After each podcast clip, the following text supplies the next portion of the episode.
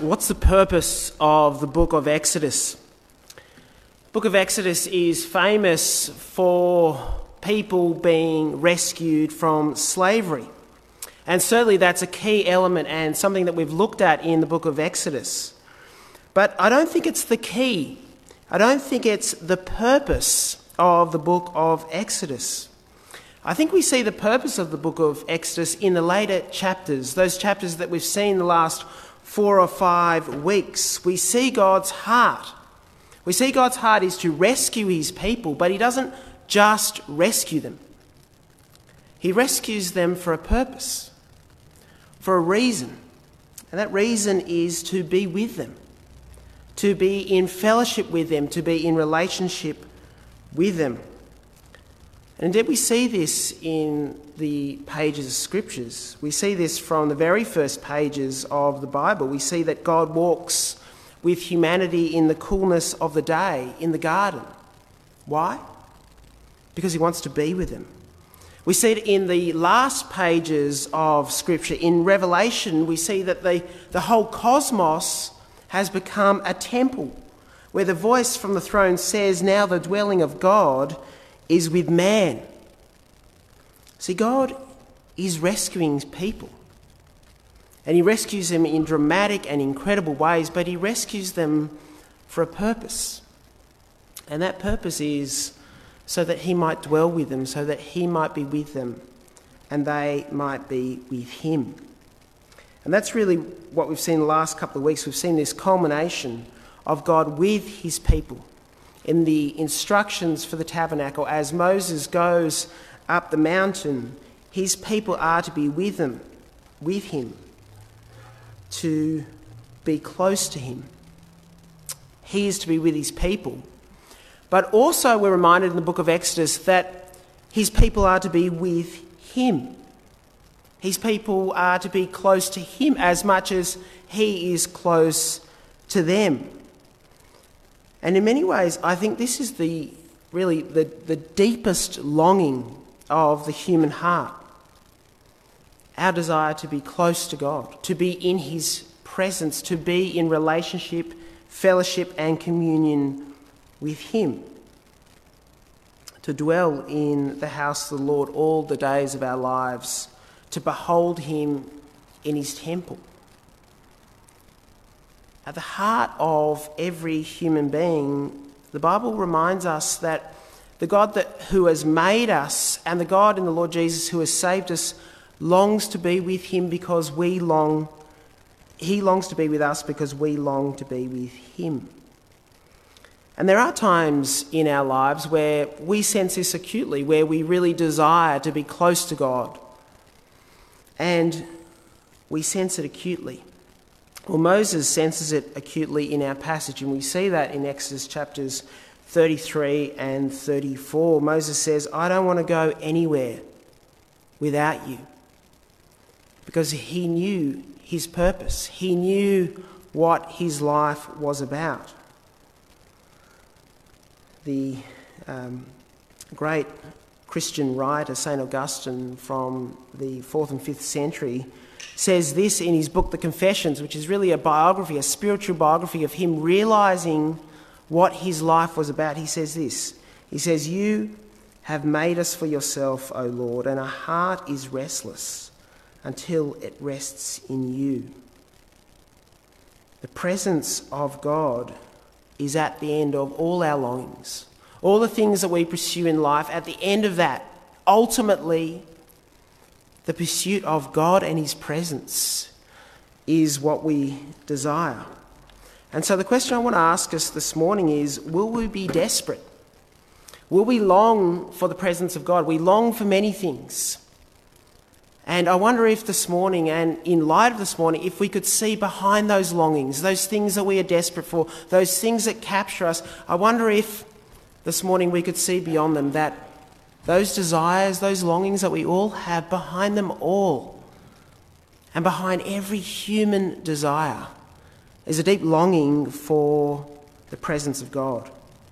Why don't you open up to Exodus chapter 33, and we're going to work our way fairly sequentially through um, this chapter before us. You'll see in the opening words there in Exodus chapter 33, verse 3, God's commanding Israel to depart and to go up to the land flowing with milk and honey.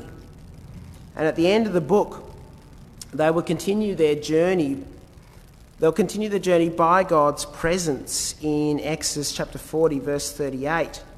We see that the cloud of the Lord was over the tabernacle by day, and fire was in the cloud by night in the sight of all the Israelites during all their travels. The presence of God is at the heart of these chapters. And we've seen some amazing things as God has rescued his people. He's rescued them from the slavery, from being enslaved by the Egyptians.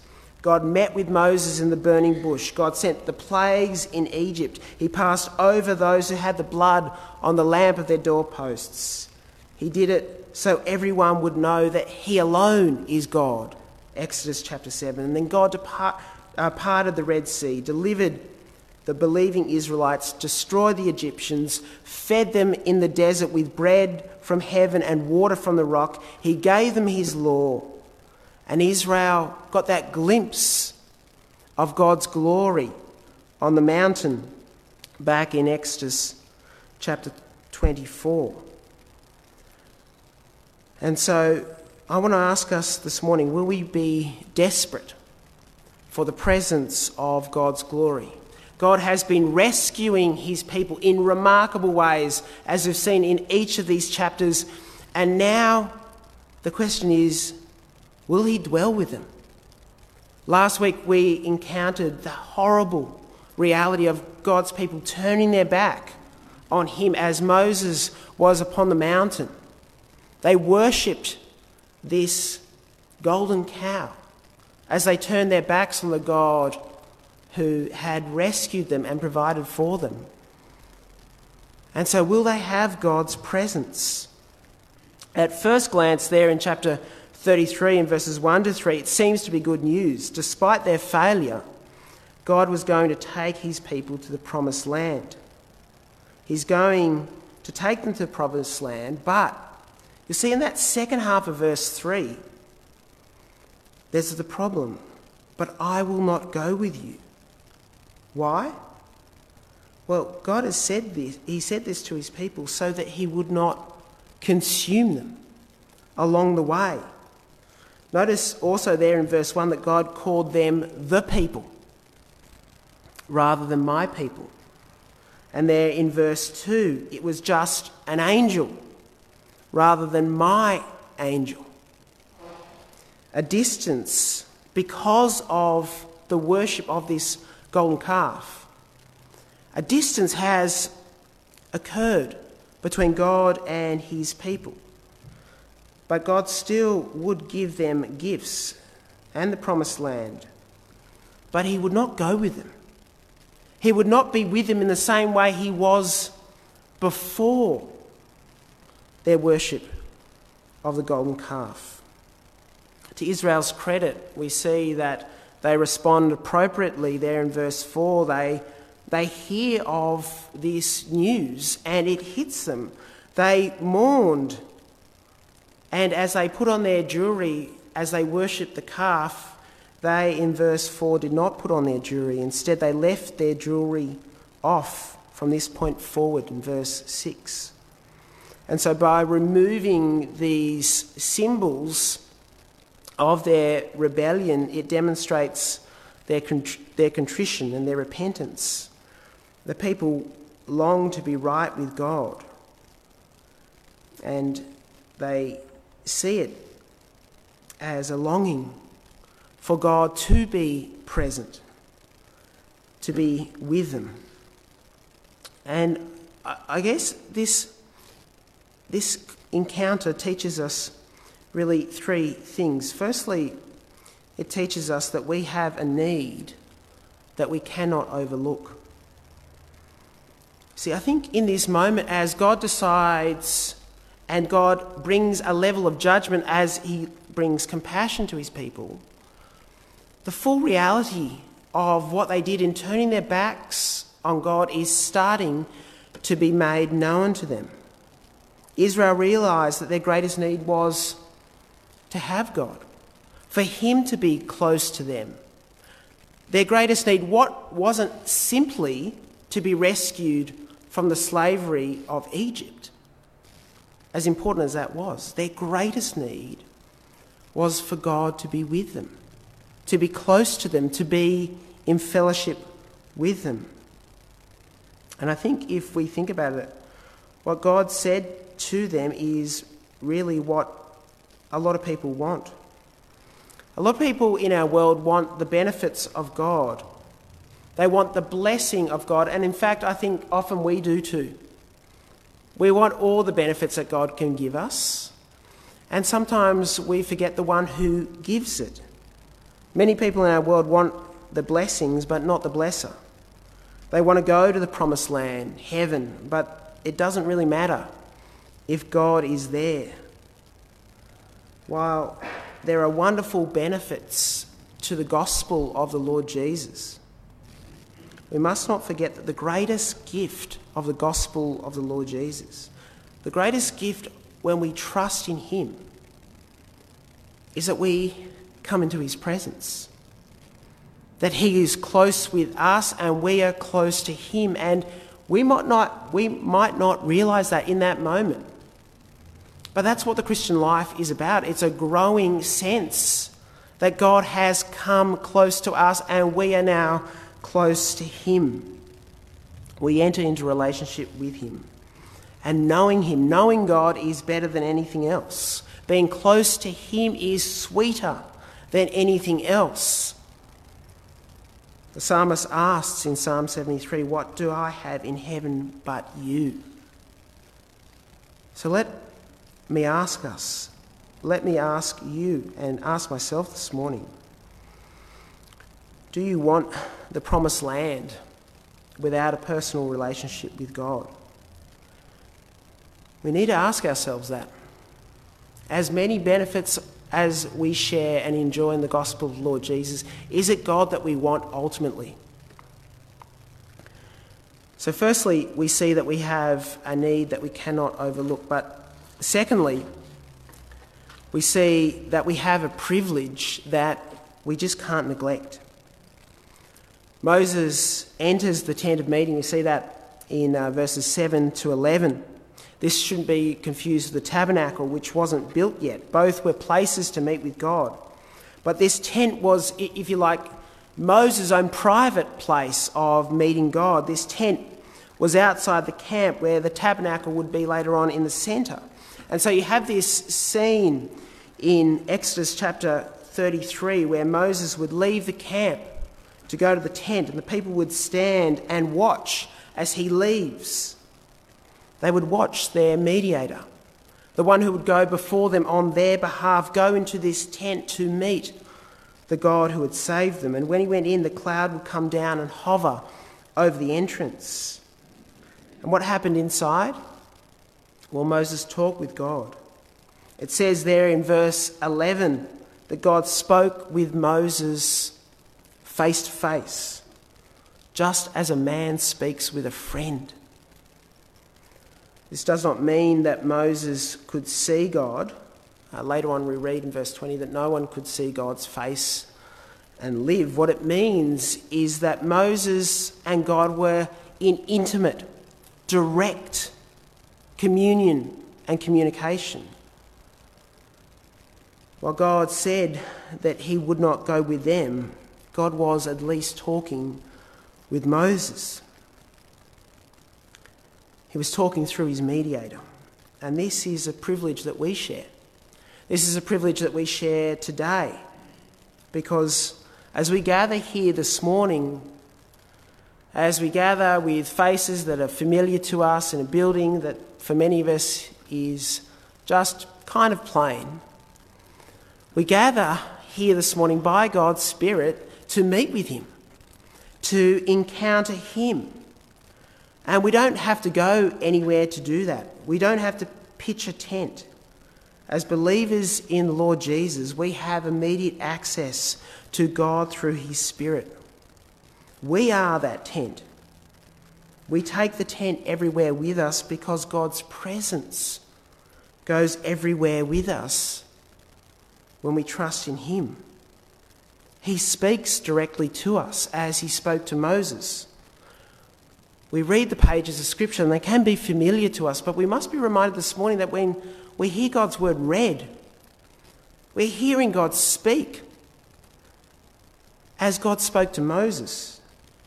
And as we hear him speak, we respond in prayer as Moses responded to God. Paul prays for the Ephesian Christians in Ephesians chapter 3:16 that they would be strengthened with power in the inner man through his spirit as he encounters them. We have the privilege of communion this morning.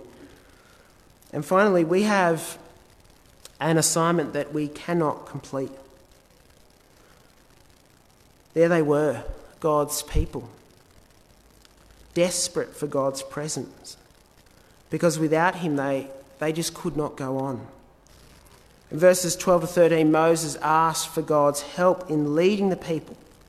And what he says essentially is we don't really have the resources in and of ourselves, God, to do this without you. We can't do this without you.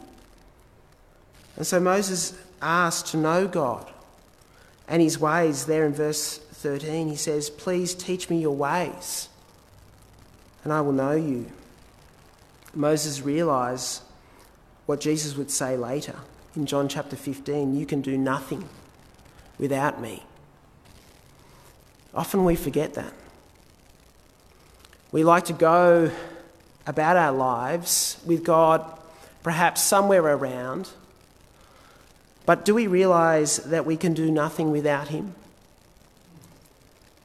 Are we people who know that we have an assignment as His people? We have a mission as His people, but we, we can't do this mission without Him. Moses used his standing before God to make this bold request. And we're, re- we're reminded this morning that at the end of the day, and in the very depths of our hearts, whom in heaven do we have but you?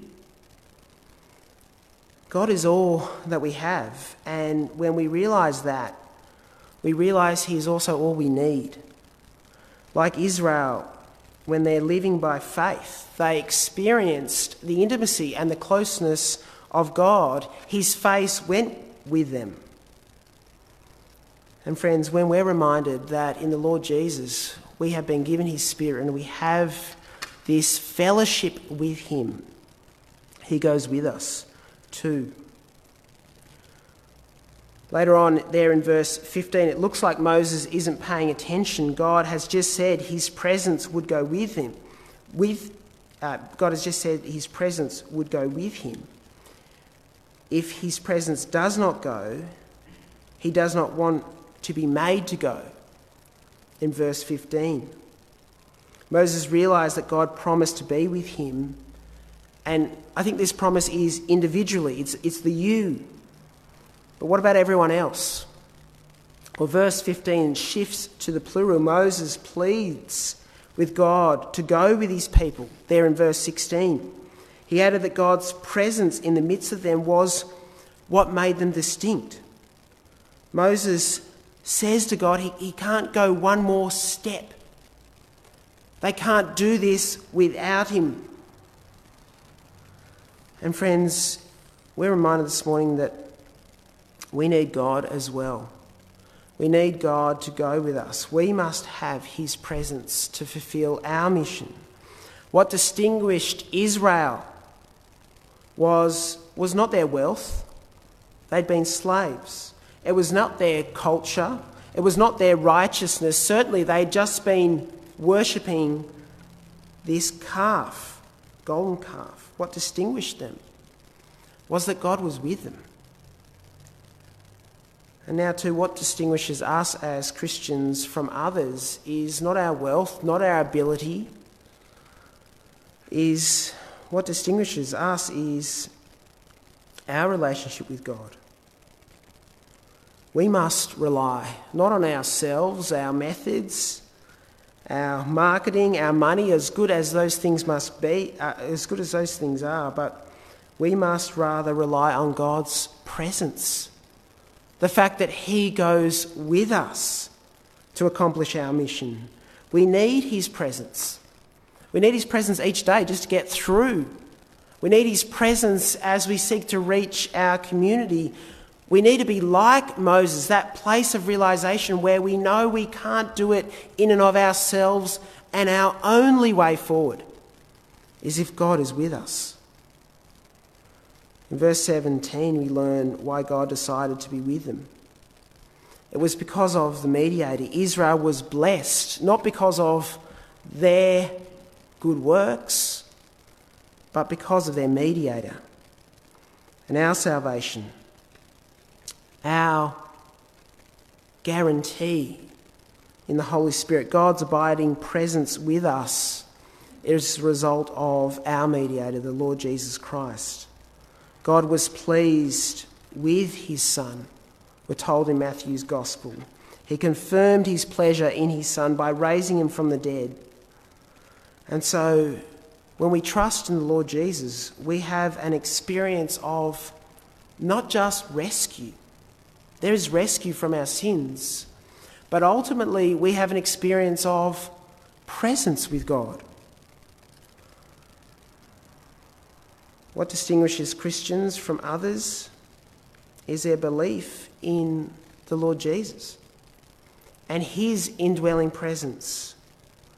And perhaps there are times where you think that you aren't just, you, you really aren't worthy enough, that God could never be pleased to dwell with me.